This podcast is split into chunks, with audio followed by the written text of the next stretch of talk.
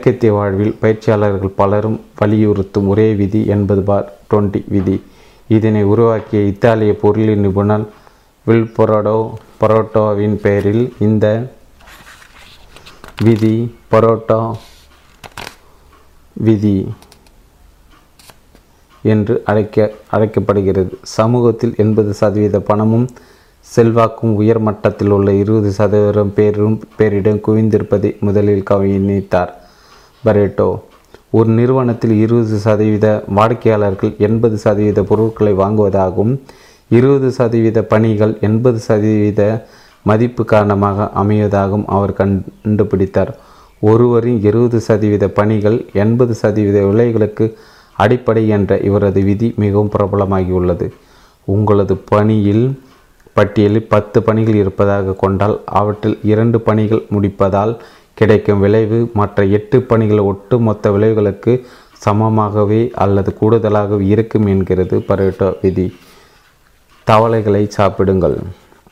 Pareto விதிக்கு மேலும் கற்பனை வளம் சேர்த்துள்ள பிரபல சுய முன்னேற்ற பயிற்சியாளர் பிரையன் ட்ரேசி முக்கியத்துவம் மிகுந்த இந்த 20% பணிகளுக்கு தவளைகள் என்று பெயர் சூட்டியுள்ளார். இந்த 20% பணிகள் பார்ப்பதற்கு தவளைகள் போன்று அருவறுப்பாகவும் அச்சுறுத்துவதாகவும் காட்சி தருவதாகவும் ஆனால் இவை முதல் தரமானவை என்று மிக அதிக பயன் தரக்கூடிய என்றும் பிரையன் ட்ரேசி விளக்கமளிக்கிறார். மீதி 80% பணிகள் இலகுவானதாகவும் ஈர்ப்புடன் காணப்படுவதாகவும் ஆனால் அவை பயன் குறைந்தவை என்றும் 2ஆம் தரமானவை என்றும் அவர் விளக்குகிறார். இலகுவான பணிகளை முதலில் செய்துவிட நினைக்கும் சபலத்தை உணர்வுபூர்வமாக தவிர்த்து விடுமாறு அவர் வலியுறுத்துகிறார். இதனை ஒரு சோதனையாக எடுத்துக்கொண்டு செயல்படுமாறு அவர் அழைப்பு விடுகிறார். உயிருள்ள ஒரு தவளை சாப்பிட வேண்டுமென்றால் நீண்ட நேரமாக உட்கார்ந்து அதனை முறைத்து பார்த்து கொண்டிருப்பதில் அர்த்தமில்லை, உடனடியாக சாப்பிட்டு விடுங்கள் என்று அவர் ஆலோசனை தருகிறார். மேலும் நீங்கள் 2 தவளைகளை சாப்பிட வேண்டியிருந்தால் அவற்றில் அதிகம் அருவறுப்பானதை முதலில் சாப்பிட்டு விடுங்கள் என்றும் பிரையன் ட்ரேசி வலியுறுத்துகிறார். ஒரு பணியை தொடங்க முன்பாக அது உங்களது தரமான 20% பணிகளின் ஒரு பகுதியா அல்லது 2ஆம் தரமான 80% பணிகளின் ஒரு பகுதியா என்பதை கவனமாக கண்டுபிடிங்கள். முதல் தரமான பணி மீதி இருக்கும்போது 2ஆம் தரமான பணிக்கு தாவி செல்லும் சபலத்தை தடுத்து நிறுத்துங்கள். முக்கியம், அவசரம், அளவுகோல். ஒரு பணிக்கு எந்த அளவு முன்னுரிமை அளிக்கப்பட வேண்டும் என்று கண்டுபிடிப்பதற்கு 4 கட்டங்கள் கொண்ட முக்கியம், அவசரம், அளவுகோல் பயன்படுத்தப்படுகிறது. அந்த அளவுகோலின் தோற்றம் இதுதான். முக்கியமானது அவசரமானது ஏ, அவசரமில்லாது பி, முக்கியமில்லாது அவசரமானது சி, அவசரமில்லாது டி. உங்களது பணிகள் அனைத்தையும் முன்னுரிமை அடிப்படையில் 4 வகைகளில் அடக்கிவிடலாம். ஏ, முக்கியமானது அவசரமானது, பி, முக்கியமானது அவசரமில்லாது, சி, முக்கியமில்லாதது அவசரமானது, டி, முக்கியமில்லாத அவசரமில்லாதது. இந்த 4 கட்டங்களில் உங்கள் பணிகளுக்கு வேறுபட்ட அணுகுமுறைகள் அவசியம். ஏ கட்டத்தில் உள்ள பணிகள் தான் பிரையன் ட்ரேசி குறிப்பிடும் தவளைகள்.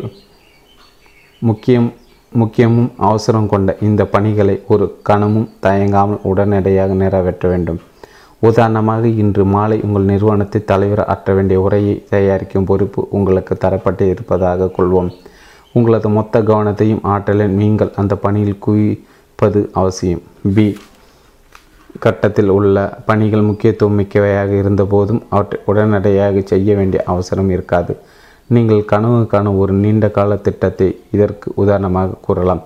உங்களது முன்னேற்றத்துக்கு இப்பணி அவசியமானது என்ற போதும் அதனை இந்த நிமிடமே செய்து விட வேண்டிய அவசரம் இல்லை. எனினும் இப்பணியின் முக்கியத்துவத்தை குறைத்து மதிப்பிடாமல் இதற்கென மாலையிலோ அல்லது பின்னொரு குறிப்பிட்ட நாளிலோ இப்பணியை கட்டம் கட்டமாக நிறைவேற்ற நேரம் ஒதுக்குவது அவசியம். சி கட்டத்தில் உள்ள பணிகள் அவசரமாக செய்யப்பட வேண்டியவை, எனினும் உங்கள் லட்சிய பயணத்தில் முக்கியத்துவம் அற்றவை. உதாரணமாக, உங்கள் உறவின் ஒருவருக்காக ரயில் டிக்கெட்டு முன்பதிவு செய்யும் பணியை குறிப்பிடலாம். இத்தகைய பணியை உங்களது வேறு ஏதாவது பணியுடன் இணைத்து செய்யலாம் அல்லது வேறு நபர்கள் மூலமாக செய்து விடலாம். டி கட்டத்தில் உள்ள பணிகள் முக்கியத்துவமற்றவை, மேலும் அவை குறித்து அவசரமும் தேவையில்லை. உதாரணமாக, உங்களுக்கு சம்பந்தமில்லாத ஒரு நபர் உங்களிடம் ஒரு வேலையை கொடுத்து அது மிகவும் அவசரமானது என்று தெரிவிப்பதை குறிப்பிடலாம். அது அவருக்கு அவசரமானதாக இருக்கலாம், உங்களுக்கு அது தேவையற்ற சுமை. அப்படிப்பட்ட பணிகளை மறுத்து விடுங்கள் அல்லது கைவிட்டு விடுங்கள் அல்லது சாத்தியமான வரை தள்ளி போடுங்கள். முக்கியமானது அவசரமானது உடனே செய்க, அவசரமில்லாதது பிற்பாடு செய்யும் வகையில் உங்கள் திட்டத்தில் குறித்து வையுங்கள். முக்கியமில்லாது மற்றவர்கள் செய்க அல்லது வேறொரு பணியுடன் இணைந்து செய்ய வேண்டாம், மறுத்துவிடுங்கள். எல்லாவற்றையும் செய்வதற்கு எப்போதுமே போதிய நேரம் இருப்பதில்லை, ஆனால் மிகவும் முக்கியமான பணியை செய்வதற்கு எப்போதுமே போதிய நேரம் இருக்கிறது. ஏபிசிடி வேலை முறைக்கு நீங்கள் பழகிவிட்டால் நேரமே இல்லை என்ற புலம்பல் இல்லாத மனிதராகவும் செயல்திறன் மிக்க மனிதராகவும் நீங்கள் விரைவில் மாறிவிடுவீர்கள்.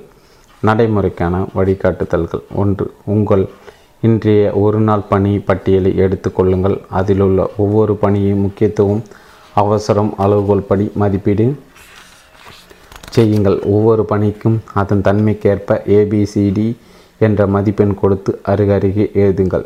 2. ஏ வகை பணிகளை முதலில் தேர்வு செய்து கொண்டு முழு ஆற்றலுடன் செய்து முடிங்கள். பி வகை பணிகளுக்கு பின்னொரு சமயம் பொருத்தமான நேரம் ஒதுக்கி திட்டமிடுங்கள். சி வகை பணிகளை உதவியாளர்கள் மூலமாகவோ அல்லது தொலைபேசி மூலமாகவோ எளிதான வழிகளில் நிறைவேற்றுங்கள். டி வகை பணிகளை சாத்தியமான வரை தவிர்த்து விடுங்கள். 5. தள்ளி போட வேண்டாம். நீங்கள் செய்யக்கூடியதை நீங்கள் கனவு காண்பதை இப்போதே செயல்படுத்த தொடங்குங்கள்.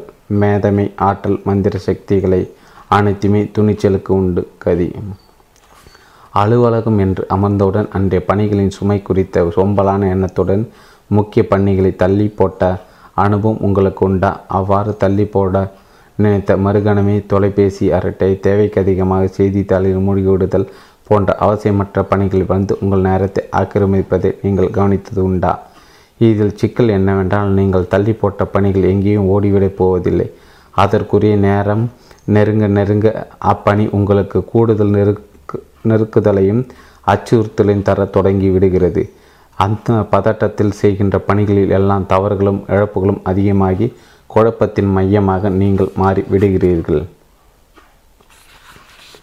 முக்கிய பணிகளை தள்ளி போடும் செயல் உங்களது பழக்கமாக மாறுவதற்கு முன்னால் அதனை பற்றி சிறிது சிந்தித்து திருத்தி கொள்ள வேண்டிய தருணம் வந்துவிட்டது.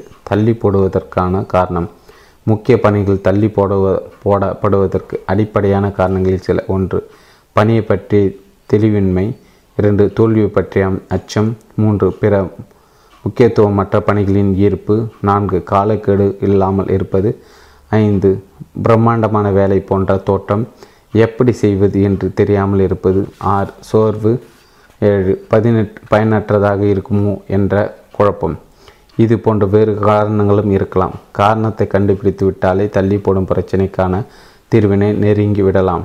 மேலே சொன்ன காரணங்களை எப்படி எதிர்கொள்வது என்று அடுத்து பார்க்கலாம். பணி வரையறை செய்யுங்கள்.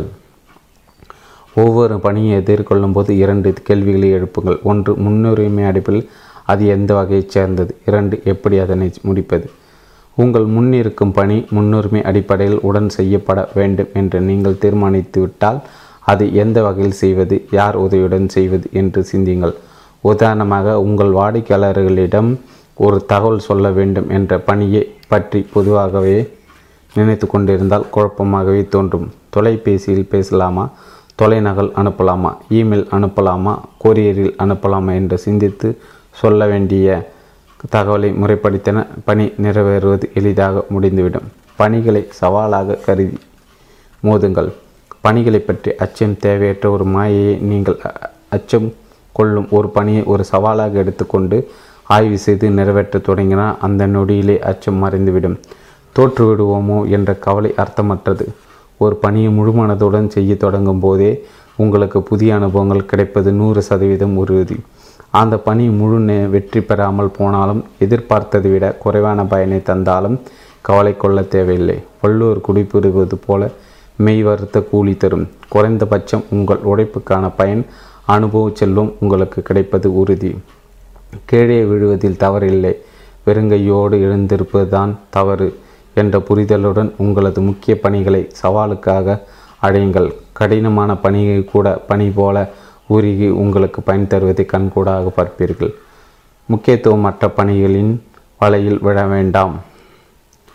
பிரையன் ட்ரேசி குறிப்பிடுவது போல பெரிய தவளைகள் உங்கள் முன் உட்கார்ந்திருக்கும் போது சிறிய புழுக்களின் மேல் ஆசைப்படாதீர்கள். முன்னுரிமை பட்டியல் 7 வகை பணிகள் காத்திருக்கும் போது பிற வகை பணிகளுக்கு தவக்கூடாது என்பதில் ஒரு முனிவரின் வைராகியத்தை கடைபிடிங்கள். முக்கியத்துவம் மற்ற பணிகள் உங்களுக்கு ஆசை காட்டலாம். சற்றே பொறுமையாக இரு. முக்கியமான தவல்களை சாப்பிட்டுவிட்டு வருகிறேன் என்று கூறிவிடுங்கள். காலக்கெடு விதியுங்கள்.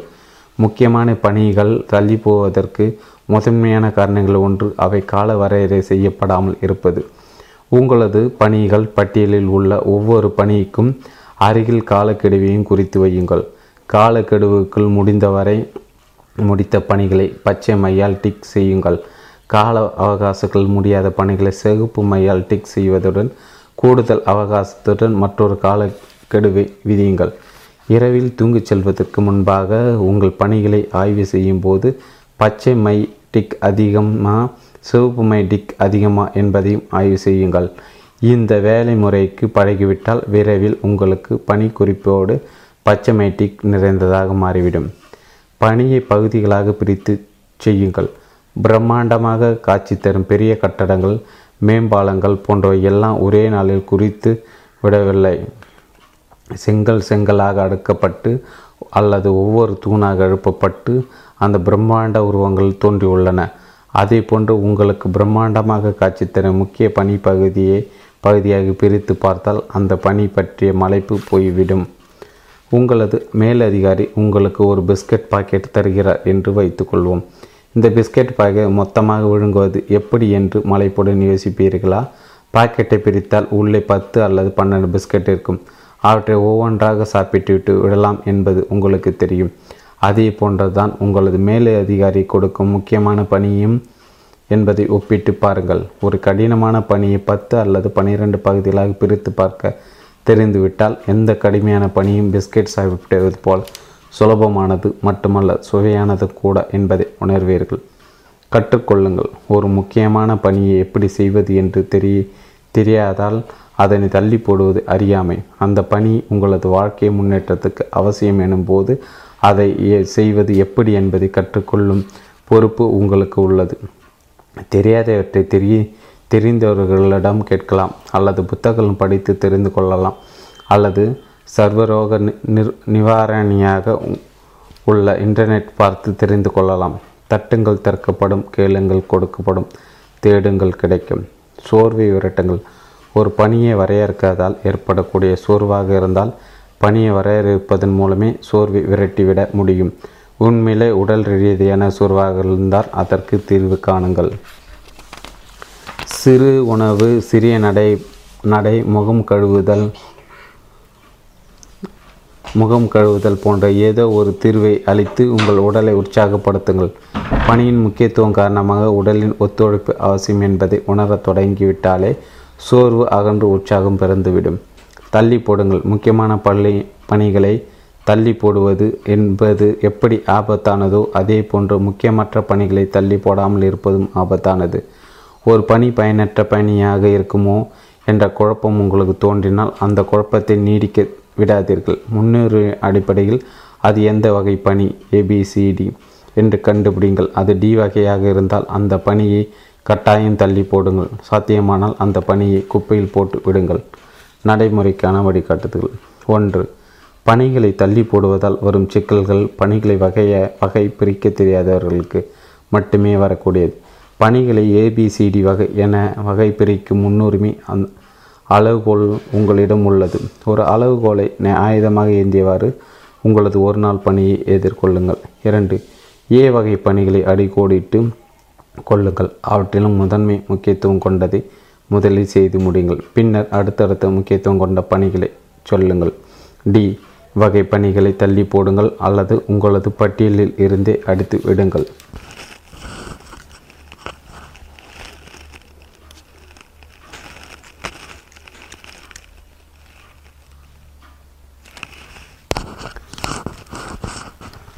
அத்தியாயம் 6. தாமதமாக செல்லாதீர்கள். நேரம் தவறாமை மிகவும் அதிக பயன் தரக்கூடிய ஒரு பழக்கம். அதற்கு நீங்கள் பழகிவிட்டால் வாழ்க்கையை அது எவ்வளவு சுலபமாக்கி விடுகிறது என்பதை புரிந்து கொள்வது. டான் வார்தன். பிறவிலே நேர உணர்வு கொண்டவர்களாக கருதப்படும் ஜப்பானியர்கள் ஒப்புக்கொண்ட ஒரு சந்திப்புக்கு தாமதமாக செல்வதை பாவமாக கருதுகிறார்கள். டோக்கியோ நகரத்தில் மேற்கொள்ளப்பட்ட ஒரு ஆய்வின்படி ஜப்பானியர்கள் 96% பேர் கை கடிகாரங்கள் துல்லியமான நேரத்தை காட்டும் வகையில் இருந்தன. நம்மவர்கள் பலருக்கும் கை கடிகாரம் வெறும் அழகு சாதனை பொருட்கள் மட்டுமே. தற்போதைய தலைவர்கள் பெரும்பாலானவர்கள் அழைப்பதில் குறிப்பிட்ட நேரத்தை விட தாமதமாக வருவதை ஒரு கௌரவமாகவே கருதுகிறார்கள். உண்மையில் ஒப்புக்கொண்ட ஒரு சந்திப்புக்கு தாமதமாக செல்வது என்பது அடுத்த நபரை இழிவுபடுத்துகிற செயலாகும். இது அடுத்த நபரின் நேர உணர்வை கொச்சப்படுத்துகிற செயலாகும். ஒரு சந்திப்புக்கு தாமதமாக செல்வது என்பது அந்த சந்திப்பின் முக்கியத்துவத்தை குறைத்து விடுகிறது. சுதந்திர போராட்ட காலத்தில் ஒரு பொது கூட்டத்துக்கு தலைவர்கள் தாமதமாக வந்தால் அக்கூட்டம் 45 நிமிடங்கள் தாமதமாக தொடங்கியது. இச்செயலை கண்டிக்க தயங்காத காந்தியடிகள் இந்தியாவுக்கு சுதந்திர 45 நிமிடங்கள் தாமதமாகவே கிடைக்கும் என குறிப்பிட்டார். ஒரு சந்திப்புக்கோ கூட்டத்துக்கோ குறிப்பிட்ட நேரத்துக்கு சென்று விடுவது என்பது மிகவும் உயர்வான பண்பு. லிங்கன், லெனின், காந்தி போன்ற மகத்தான தலைவர்கள் மிகவும் கவனமாக கடைபிடித்த இந்த பண்பை நீங்களும் சொந்தமாக்கி கொள்ள வேண்டுமானால் கீழ்கண்டவற்றில் கவனம் செலுத்துங்கள். கண்ணோட்டத்தை சரி செய்யுங்கள். தாமதமாக செல்வதில் தவறில்லை என்ற கண்ணோட்டம் நமது சமூகத்தில் பரவலாக வேரூன்றியுள்ளது. நமது பிரபலங்கள் பலரும் தாமதமாக செல்வதே கௌரவம் என்று கருத்தை கொண்டுள்ளனர். இக்கருத்து முதிர்ச்சியின்மையின் அடையாளம் என்று உளவியல் நிபுணர்கள் தெரிவிக்கின்றனர். மற்றவர்கள் நேரம் பற்றி எனக்கு கவலை இல்லை என்ற கண்ணோட்டம் சிறுபிள்ளைத்தனமானது. இக்கண்ணோட்டம் நம்மவர்களின் தனிப்பட்ட வளர்ச்சிக்கு தடையாக இருப்பதுடன் நாட்டின் ஒட்டுமொத்த முன்னேற்றத்துக்கும் கேடு விளைவிக்கும் ஒரு கண்ணோட்டமாகும். ஒரு சந்திப்புக்கோ கூட்டத்துக்கோ குறிப்பிட்ட நேரத்துக்கு வருவதாக ஒப்புக்கொண்டால் ஒரு வினாடி கூட தாமதிக்காமல் அந்த நேரத்தில் அங்கு இருப்பேன் என்று இப்போதே சபதம் எடுத்துக்கொள்ளுங்கள். நேரம் தவறாத மனிதர் என்ற முத்திரை உங்கள் மீது விழுந்துவிட்டால் சமூகத்தில் உங்கள் மீது மதிப்பு பல மடங்கு உயர்ந்துவிடும்.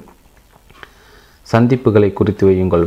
ஒருவரை சந்திப்பதற்கோ அல்லது ஒரு கூட்டில் கலந்து கொள்வதற்கோ நீங்கள் ஒப்புக்கொண்டால் அந்த தேதியையும் நேரத்தையும் உடனடியாக உங்கள் டைரியில் குறித்து வையுங்கள். ஒரு நாள் பணிகளை திட்டமிட போது இச்சந்திப்பு குறித்தும் அதற்கான நேரம் குறித்தும் எழுதி வையுங்கள். வருவதாக வாக்கு கொடுத்து விட்டால் அந்த வாக்குறுதியை காப்பாற்றுவது உங்கள் நம்பகத்தன்மை பற்றிய விஷயம். தவிர்க்க முடியாத காரணங்களால் செல்ல முடியாத நிலை ஏற்பட்டால் மிகவும் முன்னதாகவே மற்றவருக்கு தகவல் தெரிவித்து விடுங்கள். சந்திப்பை தள்ளி வைக்கவோ பின்னர் நாளில் வைத்துக்கொள்ளவோ அவரது அனுமதியும் ஒப்புதலையும் பெற்றுக்கொள்ளுங்கள். அந்த நேரத்தை உங்கள் டைரியில் குறித்து கொள்ளுங்கள். 5 நிமிடம் முன்னதாகவே சென்று விடுங்கள். ஒரு சந்திப்புக்கோ அல்லது கூட்டத்துக்கோ 5 நிமிடம் அல்லது 10 நிமிடம் முன்னதாக சென்று விடுவது பல வகையிலும் பயன் தரக்கூடியது. கூடுதல் தகவல்களை பெறுவதற்கும் கூடுதல் நட்புறவை பெறுவதற்கும் சந்திப்பின் பயனை கூடுதலாக அறுவடை செய்வதற்கும் இப்பழக்கம் உதவுகிறது.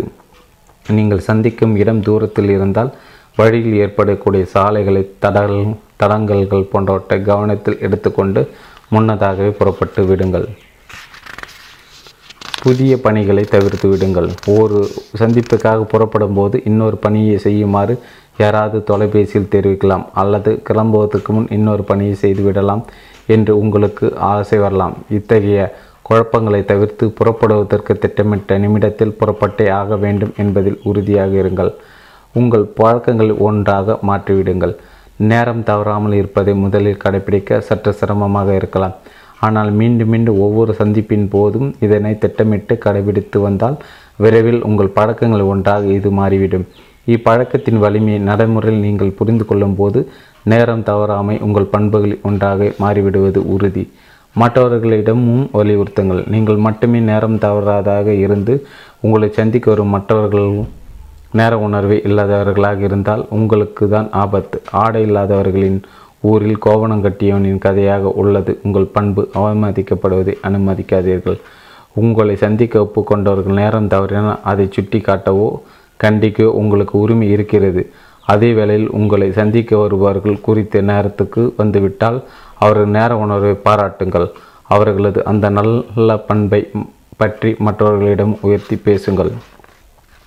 நடைமுறைக்கான வழிகாட்டுதல். ஒன்று, நேரம் தவறுவதில்லை என்பதை இன்றே சுலப சபதமாக எடுத்துக்கொள்ளுங்கள். 2, உங்களது ஒரு நாள் பணிகளை திட்டமிடும் போது சந்திப்புகளை தனியே பட்டியலிட்டு நேர வரையறை செய்யுங்கள். சாத்தியமானால் ரோஸ் நிற பேனாவானால் அடிக்கோட்டு கோடிட்டு வையுங்கள். 3, சந்திக்க திட்டமிட்ட 5 அல்லது 10 நிமிடம் முன்னதாக இருக்கும் வகையில் திட்டமிட்டு கொண்டு கிளம்பிவிடுங்கள். கிளம்பும் போது புதிய பணிகளை இழுத்து போட்டு கொள்ள வேண்டாம். 4, நேரம் தவறாமை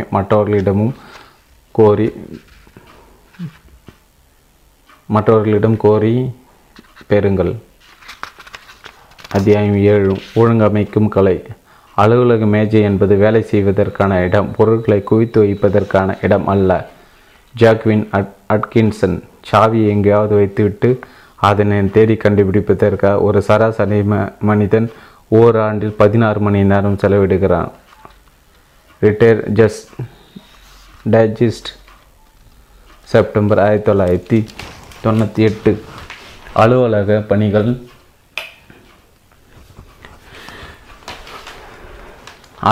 பணிகள். பொருட்களை ஒழுங்கமைக்க தெரியாத ஊழியர்கள் ஒரு நாளில் குறைந்த 1 மணி நேரத்தை வீணடிப்பதற்காக இன்டர்நெட் ஆய்வு ஒன்று தெரிவிக்கிறது. ஒழுங்கமைப்பது என்பது சற்றே சிரமமான காரியம்தான், ஆனால் அதன் பயன்களை புரிந்து கொண்டவர்கள் ஒழுங்கமைப்பது என்பது சிறந்த வேலை முறைக்கான பிள்ளையார் சூடி என்பதை உணர்ந்து நடைமுறைப்படுத்துகிறார்கள். சற்றே கவனம் செலுத்தினால் நீங்களும் ஒழுங்கமைக்கும் கலையை கற்று தேர்ந்து கொள்ளலாம். மன ஒழுங்கமைப்பு.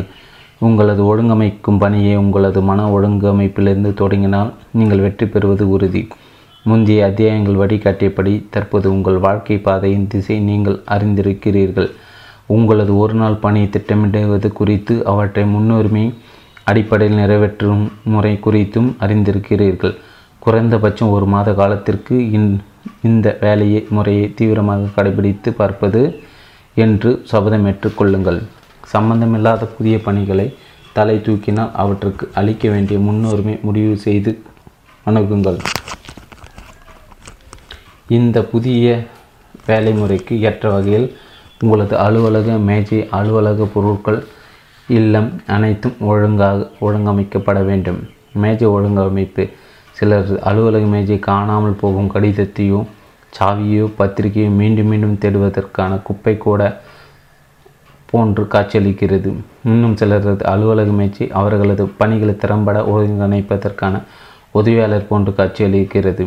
உங்களது அலுவலக மேஜை இவற்றில் 2வது வகையாக சேர்ந்ததாக இருக்கும்படி பார்த்து கொள்ளுங்கள். மேஜையில் இருக்க வேண்டிய பொருட்கள் எவை என்பதை முதலில் முடிவு செய்யுங்கள். ஒரு அழகிய கடிகாரம், சிறிய காலண்டர், தொலைபேசி, பணித்திட்ட குறிப்பேடு, உடனடி நடவடிக்கைக்கான கோப்பு போன்று 5 அல்லது 6 பொருட்களுக்கு மேல் மேஜையின் மேற்புறத்தில் இருக்க வேண்டாம். ஸ்டாப்லர், கத்திரிக்கோள் போன்ற தளவாடங்களை ஒரு டப்பாவில் போட்டு உங்கள் மேஜை டிராயரில் வையுங்கள். அலுவலக விசில், ஸ்டாம்பேட் போன்றவற்றை மற்றொரு டப்பாவில் போட்டு டிராயருக்கு அனுப்புங்கள்.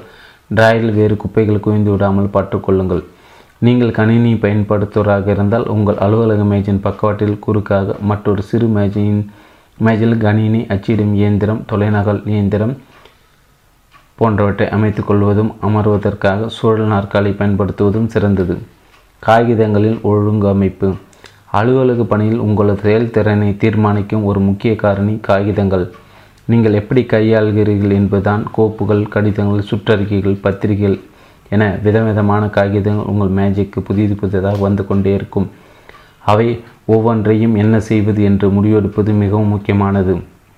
கடிதங்களை பற்றிய உங்கள் முடிவு 5 விதமாக இருக்கலாம். இதனை டிராஃப்ட் முடிவுகள் என ஆங்கிலத்தில் குறிப்பிடுகிறார்கள். 1, டூ, உடனடியாக நடவடிக்கை. ஆர், ரெஃபர், மற்றவர்கள் பார்வைக்கு அனுப்பது. ஏ, அபியோன்ஸ், காத்திருப்பு பட்டியலில் வைப்பது. எஃப், ஃபைல் கோப்பில் போட் இட்டு வைப்பது. டி, த்ரோ, குப்பை கூடைக்கு அனுப்புவது. உடனடியாக நடவடிக்கைக்கான கடிதங்கள், சுற்றறிக்கைகள் போன்றவற்றை ஒரு நொடியும் தாமதிக்காமல் முடிவெடுத்து செயல்படுத்துங்கள். சாத்தியமானால் அத்தகைய காகிதங்கள் மீது அப்போதைய நடவடிக்கை எடுத்து மோஜன் மீது காலி செய்து விடுங்கள். அல்லது நாளின் பின்பகுதியில் நடவடிக்கை எடுக்க வேண்டிய முக்கியமான காகிதம் எனில் உடனடி நடவடிக்கை என்ற பெயர் எழுதப்பட்ட கண்ணாடி அட்டை கோப்பில் போட்டு மேஜை ஓரத்தில் உங்களது பார்வையில் படுமாறு வையுங்கள். மற்றவர்கள் பார்வைக்கு அனுப்ப வேண்டிய காகிதங்கள் சில மேலதிகாரின் ஆலோசனை கேட்க அனுப்பப்பட வேண்டியதாக இருக்கலாம். வேறு சில கீழ் இருப்பவர்கள் அல்லது சக ஊழியர்கள் மூலமாக நிறைவேற்றக்கூடியவையாக இருக்கலாம். இத்தகைய காகிதங்கள் உடனே சம்மந்தப்பட்ட மனிதர்களுக்கு அனுப்பி வைத்து விடுவது உங்கள் மேஜையின் பாரத்தை மட்டுமல்ல, மனபாரத்தையும் குறைக்கும். சில கடிதங்கள், சுற்றறிக்கைகள் போன்றவற்றின் மீது நடவடிக்கை எடுப்பதற்கு உண்மையிலே கூடுதல் அவகாசம்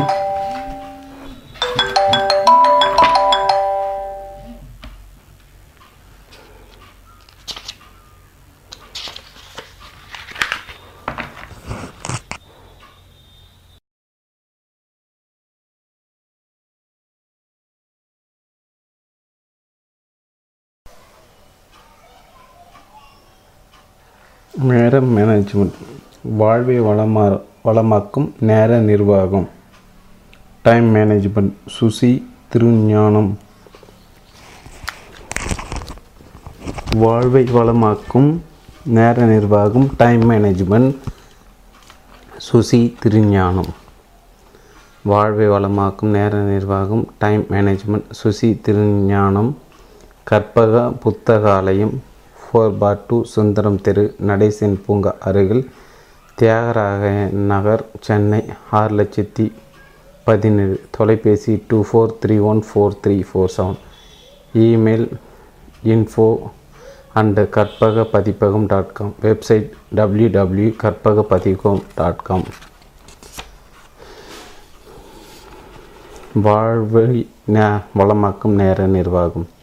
பென்சில் என்றால் என்ன, வாழைப்பழம் என்றால் என்ன என்பதற்கெல்லாம் நம்மால் விளக்கம் கொடுத்துவிட முடியும். நேரம் என்றால் என்ன என்பதற்கு அவ்வளவு சுலபமாக விளக்கம் கொடுத்துவிட முடியாது. பிரபஞ்சத்தைப் போலவே ஆதியும் அந்தமும் இல்லாதது, தங்கத்தைப் போல மதிப்பு மிக்கது. இப்படிப்பட்ட சுற்றி வளைப்பு பதில்களை தான் நம்மால் தர முடிகிறது. இப்படி அரூபமாகவும் புதிராகவும் தோற்றமளிக்கும் நேரத்தை நிர்வகிப்பது சாத்தியமா என்ற கேள்வி எழக்கூடும். நேரத்தை நமது வாழ்க்கையுடன் தொடர்பு படுத்தி பார்க்க தொடங்கினால் நேரத்தை பற்றிய புதிர் விடுபட்டு விடும். ஒரு நாளைக்கு 24 மணி நேரம், ஒரு ஆண்டுக்கு 365 நாட்கள் என்ற கணக்கில் நம் ஒவ்வொருவருக்கும் சராசரியாக 70 ஆண்டுகள் அல்லது 80 ஆண்டுகள் நேரம் வழங்கப்பட்டுள்ளது. ஆக நேரத்தை நிர்வகிப்பது என்பது நமது வாழ்க்கை நேரத்தை நிர்வகிப்பது தான். சுருங்க சொன்னால் அறிவியல் பூர்வமான வாழ்க்கை நிர்வாகமே மிகச்சிறந்த நேர நிர்வாகம். நம்மில் பெரும்பாலானவர்களுக்கு வாழ்க்கை என்பது தன்னிச்சையான பாதையில் சுழன்று சறுக்கி எங்கோ சென்று முடிவடைகிற புதிராகவே உள்ளது. ஆனால் ஒரு சிலருக்கு மட்டுமே வாழ்க்கை என்பது ஒன்றன் மேல் ஒன்றாக சாதனைகளை அறுவடை செய்வதற்கான வாய்ப்பாக காட்சி தருகிறது. அந்த ஒரு சிலரை மற்றவர்களிடமிருந்து வேறுபடுத்தி காட்டும் ஒரே அம்சம் வாழ்க்கையை பற்றிய அறிவியல் பார்வைதான். அத்தகைய அறிவியல் பார்வை வளர்த்து கொண்டால் அந்த ஒரு சிலர் மத்தியில் உங்களுக்கும் ஒரு தனி இடம் உண்டு. அதற்கு உதவுவதே இந்நூலின் நோக்கம். நேர உணர்வை வளர்த்து கொள்வதில் சற்று கடுமையுடன், நேர நிர்வாக உத்திகளை கடைபிடிப்பதில் நெளிவு சுழியுடன் நடந்து கொள்ள பழகிவிட்டால் நேரம் உங்களது மிகச்சிறந்த சேவகன் ஆகிவிடும். சுசி திருஞானம். உள்ளே. 1. நேர உணர்வை வளர்த்து கொள்ளுங்கள். 2. எங்கிருந்து தொடங்குவது? 3. ஒவ்வொரு நாளையும் முன்கூட்டியே திட்டமிடுங்கள். 4. முதன்மையான பணிகளை முதலில் முடியுங்கள். 5. தள்ளி போட வேண்டாம். 6. தாமதமாக செல்லாதீர்கள். 7. ஒழுங்கமைக்கும் கலை. 8. மறுப்பு சொல்ல தயங்க வேண்டாம். 9. உபகரணங்கள் உபத்திரவங்கள் ஆக வேண்டாம். 10. காத்திருக்கும் நேரத்தில் அறுவடை. 11. உங்கள் பொன்னான நேரம் எது? 12. வேலை வாங்க தெரியுமா? 13. உங்களுக்காக நேரம் ஒதுக்குங்கள். 1. நேர உணர்வை வளர்த்து கொள்ளுங்கள். நீங்கள் தாமதம் செய்யலாம், ஆனால் நேரம் தாமதம் செய்யாது. Benjamin Franklin. இந்த உலகில் பிறக்கும் மனிதர்கள் அனைவருக்கும் பிறக்கும்போது சமமாக பகிர்ந்து தரப்பட்டுள்ள வரம் எது தெரியுமா? நேரம்தான். ஒரு நாளைக்கு 24 மணி நேரம் என்பது நம் அனைவருக்கும் தரப்பட்டுள்ள பிறவி சொத்து. இந்த சொத்தை யாரும் திருடவும் முடியாது, யாருக்கும் உயில் எழுதி வைக்கவும் முடியாது. ஒரு மனிதன் ஒரு நாளில் 24 மணி நேரத்தை எப்படி பயன்படுத்தி கொள்கிறான் என்பதை வைத்தே அவன் சாதனையாளனா அல்லது சாதாரண மனிதனா என்று கணிக்கப்படுகிறான். நேர விரயம். நேரத்தை பணமாக எண்ணிக்கொள்ளுங்கள் என்று குறிப்பிடுகிறார் ஆர்னால்ட் பேனர்ட். காலம் பொன் போன்றது என்று அடித்து சொல்கிறது நம் ஊர் பழமொழி. பொன்னை விட சிறந்த நேரம் என்று வலியுறுத்தும் வகையில் ஓர் அங்குல தங்கத்தை வைத்து ஒரு அங்குல நேரத்தை வாங்கிவிட முடியாது என்ற சீன பழமொழி அமைந்துள்ளது. இப்படி நம் முன்னோர்கள் அனைவரும் நேரத்தின் அருமை வலியுறுத்தி சென்றுள்ள போதும் நம்மில் பெரும்பான்மையாருக்கு உள்ள ஒரே ஒற்றுமை போட்டி போட்டு கொண்டு நேரத்தை வீணடிப்பதுதான். சோம்பி திரிவது, வெட்டி அரட்டை, வீண் சண்டை, தொலைக்காட்சியில் காட்டும் குப்பைகளை எல்லாம் மேய்வது, போதையில் அறிவை தொலைப்பது, அளவற்ற தூக்கம், வரம்பற்ற கேலியை என்பது போன்ற எத்தனையோ வழிகளில் விலைமதிப்பற்ற நேரம் வீணாக்கப்படுகிறது. 24 மணி நேரம் என்ற 24 தங்க ஞானங்களை தினந்தோறும் தங்க தாம்பாளத்தில் வைத்து வாழ்க்கை உங்களுக்கு வழங்குகிறது. எத்தனை முறை இந்த தாம்பாளத்தை நீங்கள் பயன்படுத்தி இருக்கிறீர்கள்? எத்தனை முறை இந்த தாம்பாளத்தின் மதிப்பை உணராமல் எட்டி உதைக்கிறீர்கள்? இன்னும் எத்தனை முறை உங்களுக்கு இந்த வாய்ப்பு வழங்கப்பட போகிறது? உங்களது நாள் இதோ இங்கே ஒரு கணக்கீடு. ஒருவரின் சராசரி வயது 70 என்ற உத்தேசத்தில் இந்த கணக்கீடு செய்யப்பட்டுள்ளது. பட்டியல் 1. உங்களது வயது 20. நீங்கள் செலவிட்ட நாட்கள் 730, 7300. உங்கள் கையிருப்பு நாட்கள் 12250. 30 வயது. நீங்கள் செலவிட்ட நாட்கள் 10950. உங்கள் கையிருப்பு நாட்கள் 14600. உங்களது வயது 40. நீங்கள் செலவிட்ட நாட்கள் 14600. உங்கள் கையிருப்பு நாட்கள் 10950. வயது 50. நீங்கள் உங்களது வயது 50. நீங்கள் செலவிட்ட நாட்கள் 18250. உங்கள் கையிருப்பு நாட்கள் 7300. உங்களது வயது 60. நீங்கள் செலவிட்ட நாட்கள் 21900. உங்கள் கையிருப்பு நாட்கள் 3650. 70 வயது. நீங்கள் செலவிட்ட நாட்கள் 25550. இனி தினசரி காலண்டில் தேதியை கிடைக்கும் போது ஒரு கணம் யோசியுங்கள். உங்கள் கையிருப்பு நாட்களில் ஒன்று கிடைக்கப்படுகிறது என்பதை பற்றி சிந்தியுங்கள். இன்றைய தினம் பயனுள்ள வகையில் செலவிடப்பட வேண்டும் என்ற எச்சரிக்கையுடன் நேற்றைய தேதியை அச்சிடப்பட்ட தாளை கிழியுங்கள். இனி யாராவது உங்களிடம் இன்று என்ன தேதி, இன்று என்ன நாள், மணி என்ன என்று கேட்டால் அவர்களுக்கு தேவையான பதிலை கூறுங்கள். ஆனால் உங்களுக்குள் கேள்வி கேளுங்கள். உங்கள் வாழ்க்கையில் இது எத்தனையாவது நாள், எத்தனையாவது மணி நேரம்? உங்கள் வாழ்க்கையில் இனி எஞ்சியிருக்கும் கையிருப்பு நாட்கள் எத்தனை? இந்த அவகாசத்தில் நீங்கள் சாதிக்க விரும்புவது என்ன? என்னடா இது, கடைசி காலத்தை பற்றி அச்சுறுத்தலாக இருக்கிறது என்று எதிர்மறையாக எடுத்துக்கொள்ள வேண்டாம். நேர உணர்வை வளர்த்து கொள்ள இந்த அதிர்ச்சி வைத்தியம் முற்றிலும் அவசியமானது. ஒளிமயமான எதிர்காலத்தை விரைவாக சாதிப்பதற்கு இத்தகைய சுயமான நிர்பந்தத்தை உருவாக்கி கொள்வது புத்திசாலித்தனமானது. நேர உணர்வை பணியாற்ற தெரிந்து கொண்டால் இத்தனை ஆண்டுகளில் நீங்கள் சாதித்ததை விட பல மடங்கு சாதனைகளை அடுத்த ஓரிரு மாதங்களில் நீங்கள் சாதித்து விட முடியும். வாழ்க்கையில் வெற்றி பெற்ற அனைவரும் நேர உணர்வை வளர்த்து கொண்டவர்கள்தான். நேரத்தின் மகிமையை உணர்ந்தவர்களுக்கு நேரம் கை கட்டி சேவை செய்கிறது. நேரத்தை வீணடிப்பவர்களுக்கோ வீணர் பட்டம்தான் எஞ்சியிருக்கிறது. நேரத்தை நிர்வகிப்பதற்கான பயனுள்ள ஆலோசனைக்காக 1936ஆம் ஆண்டிலே ஒரு நிபுணருக்கு 8 லட்சம் ரூபாய் கட்டணம் வழங்கினார் சார்ல்ஸ் ஸ்வாப் என்ற அமெரிக்க தொழிலதிபர். வால்டர் கிறிஸ்லர் என்ற அந்த நிபுணர் வழங்கிய மதிப்புமிக்க ஆலோசனை நாம் இலவசமாகவே தெரிந்து கொள்வோம். ஒவ்வொரு நாளையும் தொடங்கும் போது அன்றைய நாளின் அதிமுக்கியமான 6 பணிகளை பட்டியலிட்டு எழுதுங்கள். அவற்றில் அதிக முக்கியத்துவம் மிக்கதை முதலில் முடியுங்கள். அடுத்தடுத்து முக்கியத்துவம் கொண்டதை அடுத்தடுத்து முடியுங்கள். 6 முக்கிய பணிகளும் முடித்து விட்டால் அடுத்த 3ஐ சேர்த்து கொள்ளுங்கள். இதனை 1 மாதம் தொடர்ந்து செய்யுங்கள். பயனை கணக்கிட்டு தொடர்ந்து முன்னேறுங்கள். சிந்தனையை தூண்டும் சுபி கதை ஒன்று இங்கே குறிப்பிடத்தக்கது. உள்வாய்ஸ் என்ற மேதையினிடம் ஒருவர் கேட்டாராம், உங்கள் சாதனைகள் சிறப்புகளின் பின்னணி ரகசியம் என்ன? உள்வாய் சொன்ன பதில்: காலையில் நான் எழுந்திருக்கும்போது இன்று இரவு வரை உயிர் வாழ்வது நிச்சயம்தானா என்ற கேள்வியை உணர்ந்து கொண்ட ஒரு மனிதனாகவே எழுந்திருக்கிறேன்.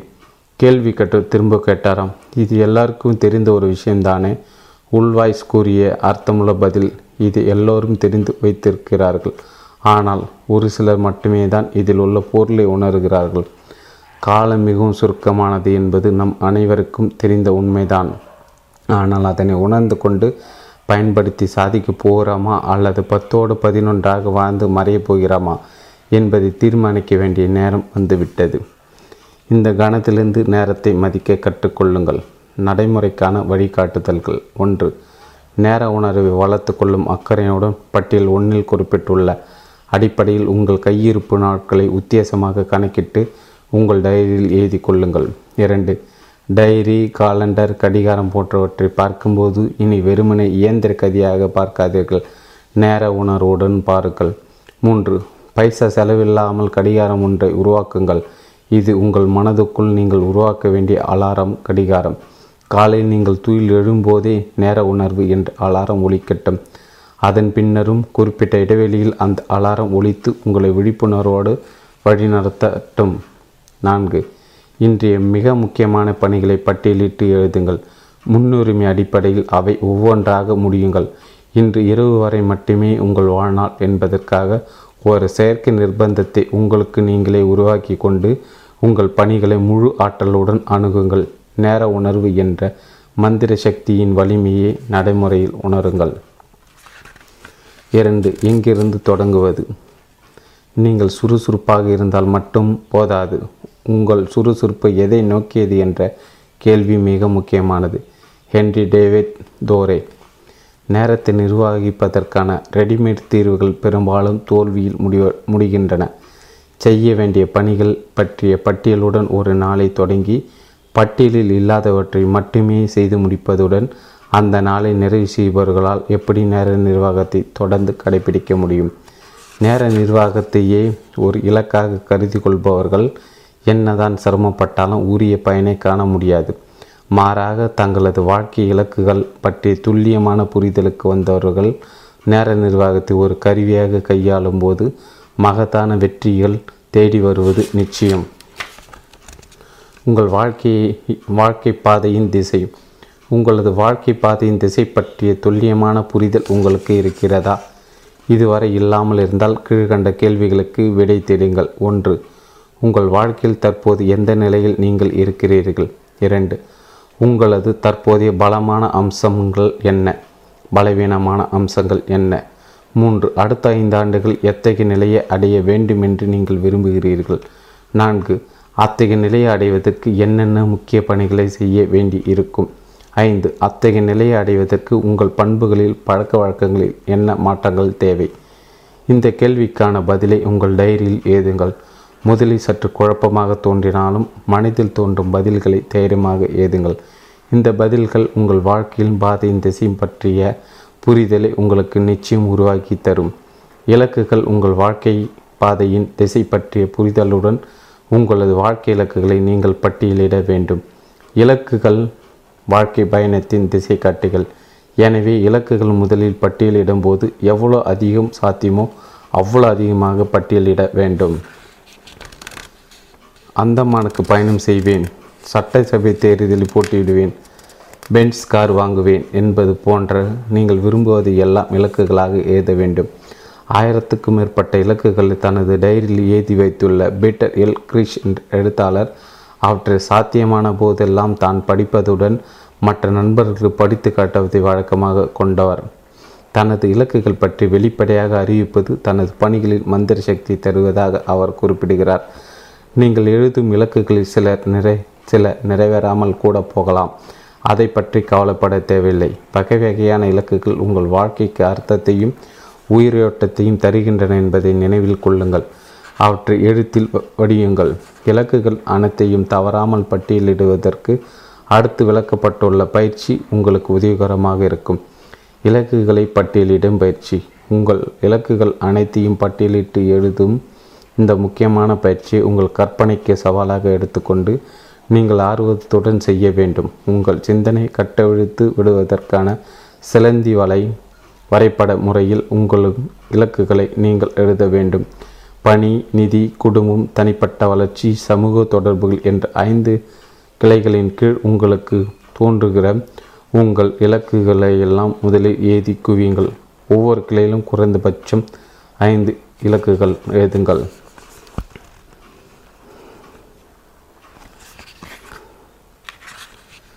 முக்கிய இலக்குகள். உங்களது முக்கிய இலக்குகளுக்கு மட்டுமே தனி அம்புக்குறி வரைபடத்தை உருவாக்கி கொள்ளுங்கள். எந்த பிரிவைச் சேர்ந்த இலக்கு நோக்கங்கள் என்ன, நிறைவேற்றுவதற்காக செய்ய வேண்டிய பணிகள் என்ன என்ற விவரங்கள் கொண்டதாக இப்படம் அமைய வேண்டும். அதிமுக்கிய இலக்கு மந்திர வாக்கியம். உங்களது முக்கிய இலக்குகள் எதனை அடைந்தால் உங்களது வாழ்க்கை உன்னதமாக மாறுமோ அந்த அதிமுக்கிய இலக்கினை கால வரம்புடன் கூடிய ஒரு மந்திர வாக்கியமாக வடிவமைங்கள்.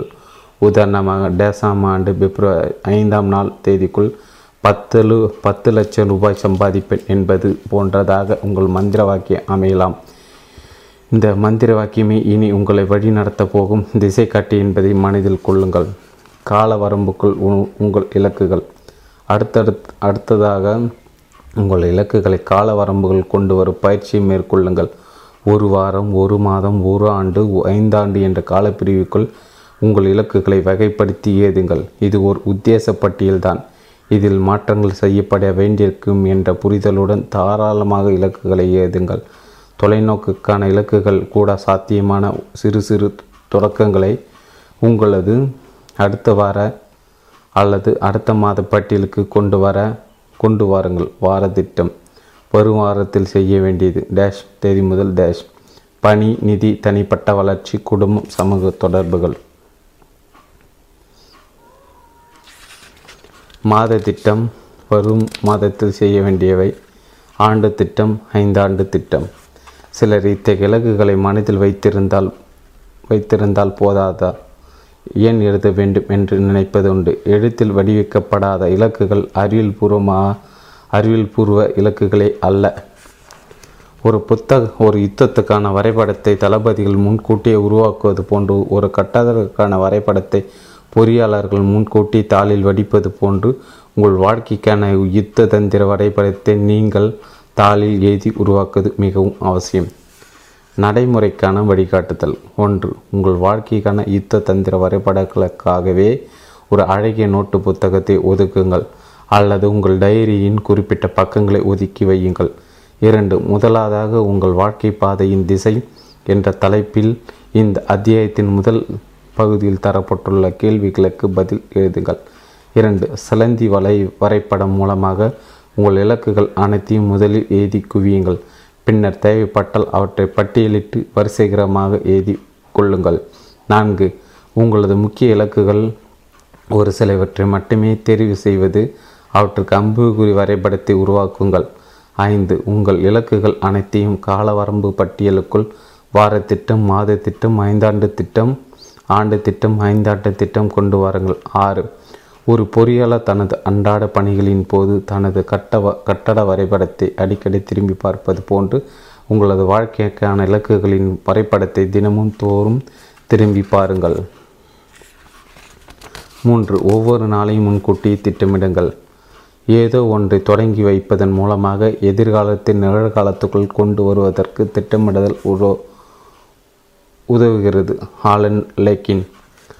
ஒரு நாளுக்கான பணிகளை முன்கூட்டியே திட்டமிட்டு செயல்படுத்துவது என்பது சாதனையாளர்கள் அனைவரும் தவறாமல் பின்பற்றும் ஒரு பயனுள்ள உத்தி. கால விரையும், ஆற்றல் விரையும், பொருள் விரையும் அனைத்தையும் தவிர்ப்பதற்கு திட்டமிடுதல் உதவுகிறது. முறையான முன்கூட்டி திட்டமிடல் மோசமான செயல்திறனை தவிர்க்க உதவுகிறது என்பது ஆங்கிலத்தில் 6P formula, proper, prior, planning, prevents, poor performance என்று குறிப்பிட்டார்கள். திட்டமிடும் கலை. திட்டமிடுவது என்பது பலர் நினைத்து கொள்வது போன்று சிரமமான விஷயம் அல்ல. ஒரு காகிதமும் பேனமும் இருந்தால் உங்களது நாளை 10 நிமிடங்கள் திட்டமிட்டு விடலாம். பிரயோஜனமான பட்டியல் கொண்ட குறிப்பு புத்தகத்திலோ அல்லது டைரியிலோ அல்லது கம்ப்யூட்டரிலோ நீங்கள் கம்ப்யூட்டரில் உங்களது நாளை திட்டமிட்டு எழுதி கொள்வது சிறந்தது. ஒரு நாள் பணிகளை திட்டமிடுவதற்கான மாதிரி படிவும் அடுத்து தரப்பட்டுள்ளது. நாள் கிழமை மணி அலுவலக பணிகள், நிதி தொடர்பான பணிகள், தனிப்பட்ட வளர்ச்சிக்கான பணிகள், குடும்பம், சமூகம்.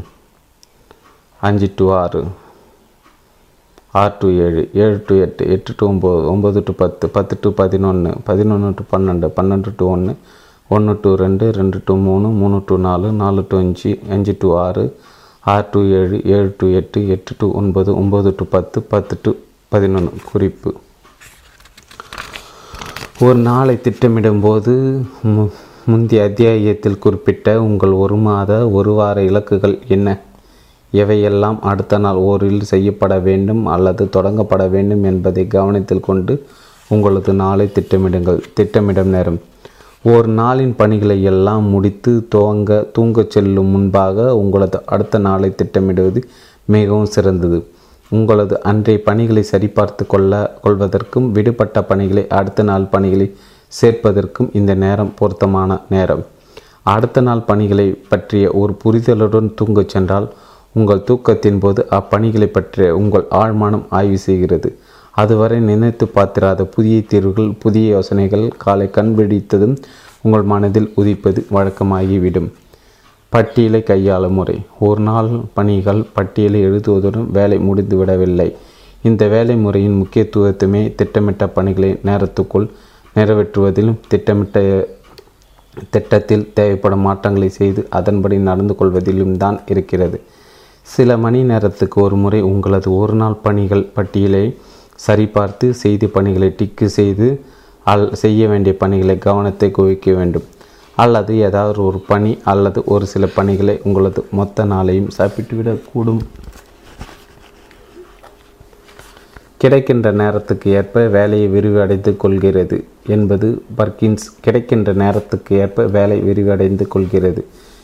பர்கின்ஸின் விதி. இந்த விதியில் சிக்கி உங்களது பொன்னான நாள் மண்ணாகிவிடாமல் இருக்க உங்களது பணிகள் பட்டியலை மீண்டும் மீண்டும் எடுத்து பாருங்கள். உங்களது ஒவ்வொரு பணிக்கும் கால வரம்பு இருப்பதை கவனத்தில் கொண்டு அதற்குள் அப்பணியை நிறைவேற்றுவதில் உங்களது கவனத்தை குவியுங்கள். 10/90 விதி தெரியுமா?